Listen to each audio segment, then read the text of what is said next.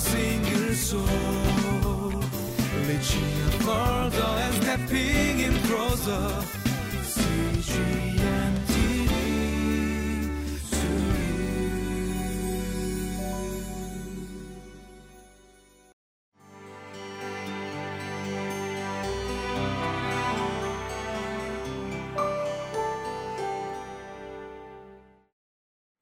Hello, everyone. Welcome to Living Life. May the Word of God give you hope and encouragement today. Do you remember the last time you stubbed a toe? Ouch. Perhaps you don't want to remember. Oh, that hurts. The pain is excruciating and lasts for a while. It knocks the wind out of you and leaves you gasping for air and relief. You groan and roll on the floor until relief comes. What brings you relief? Normally, you would grab the toe really hard until the throbbing pain subsides.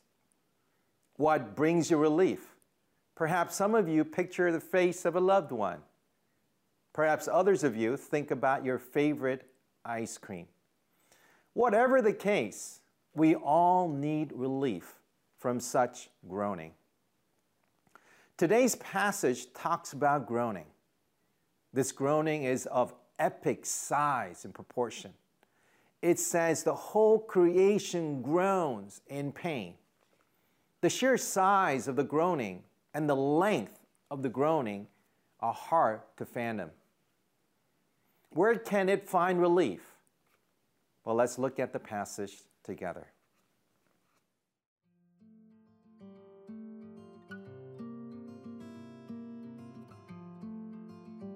Romans chapter 8, verses 18 through 25. I consider that our present sufferings are not worth comparing with the glory that will be revealed in us. For the creation waits in eager expectation for the children of God to be revealed.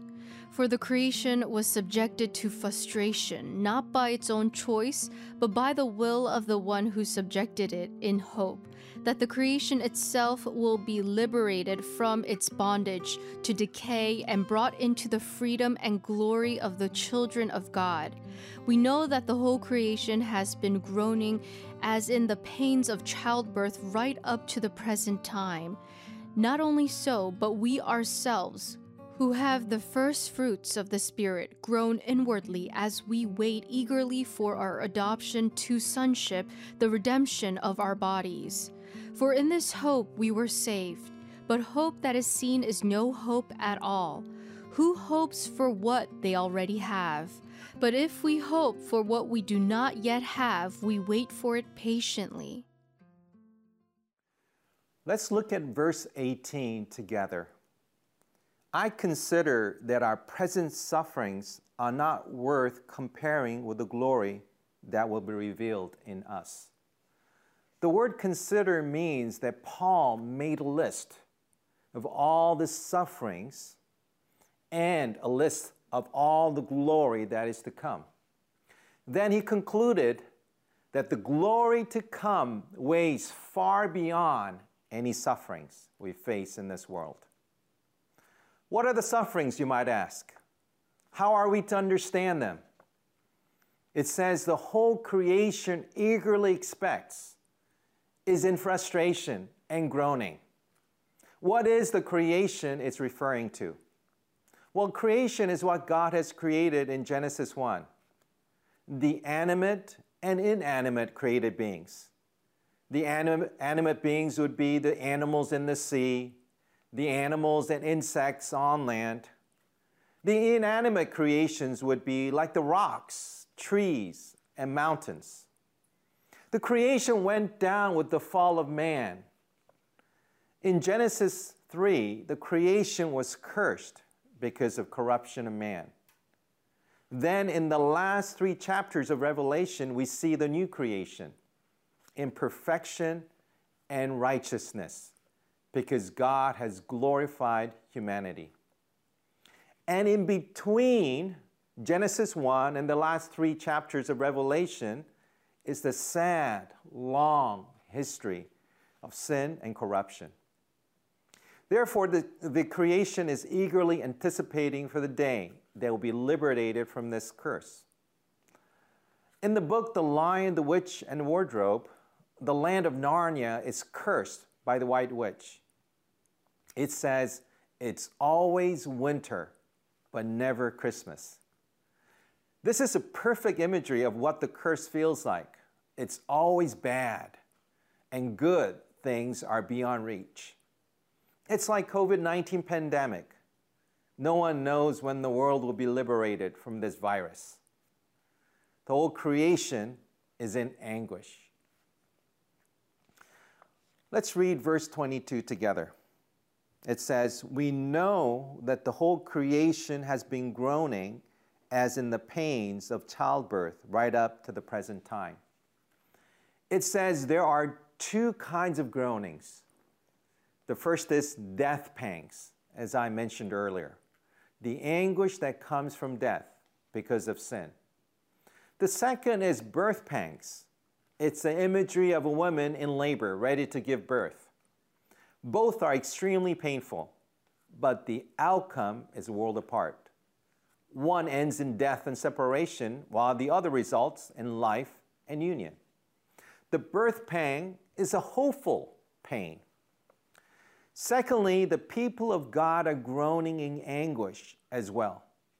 In verse 23, it says, Not only so, but we ourselves have the first fruit of the Spirit groan inwardly. It says, The believers are the first fruit, fruits of the Spirit. The believers are the product of the ministry of the Holy Spirit. We groan because of pain and suffering that comes from sin and corruption. We all know that there's something wrong with the world. People may not know the Word of God, but they know that there are injustices, prejudices, violence, and bloodshed in life. And the whole world is going south. We groan waiting for the wrong to be made right. Described in this verse here as adoption in the family of God and the resurrection of our bodies. Where do you find relief from pain? Our relief as believers is in the hope. It is the hope that God would do what He promised He would do, that He restore His people and His creation according to His former glory. So we have relief and comfort in this world, but they're only temporary. We have an incomparably greater relief and comfort in God that is permanent and everlasting. No wonder Paul insists that our present sufferings are not worthy compared with the glory that will be revealed to us. Here's a question to consider for today Where do you find relief and comfort from life's pain and sufferings?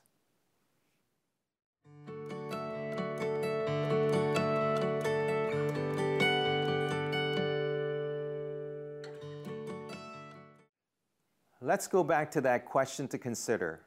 Where do you find relief and comfort from life's pain and sufferings? Well, there can be many reliefs, but as long we find relief in this world, it's temporary. But God wants to give us comfort and relief, which is permanent, and that is in the hope. We may not see it, feel it, but God said, I will help you. I will be with you. You groan now, but he says God will give you that permanent, everlasting relief. And we live and we uh, walk with that hope because that's an encouragement to us. May this truth encourage you today and give you hope as God promises that He will do what He promised to do. Let's bow in prayer. Heavenly Father, we want to admit that we groan in pain and in sufferings that we see in the world. We also learn that the whole creation groans, waiting for that liberation that, will, that is to come in your own timing, Lord. But in the, in the meantime, we thank you that you've given us that hope in Christ Jesus. And that is our relief, and that is our hope. In Jesus' name we pray. Amen. For a single soul, reaching and stepping in closer.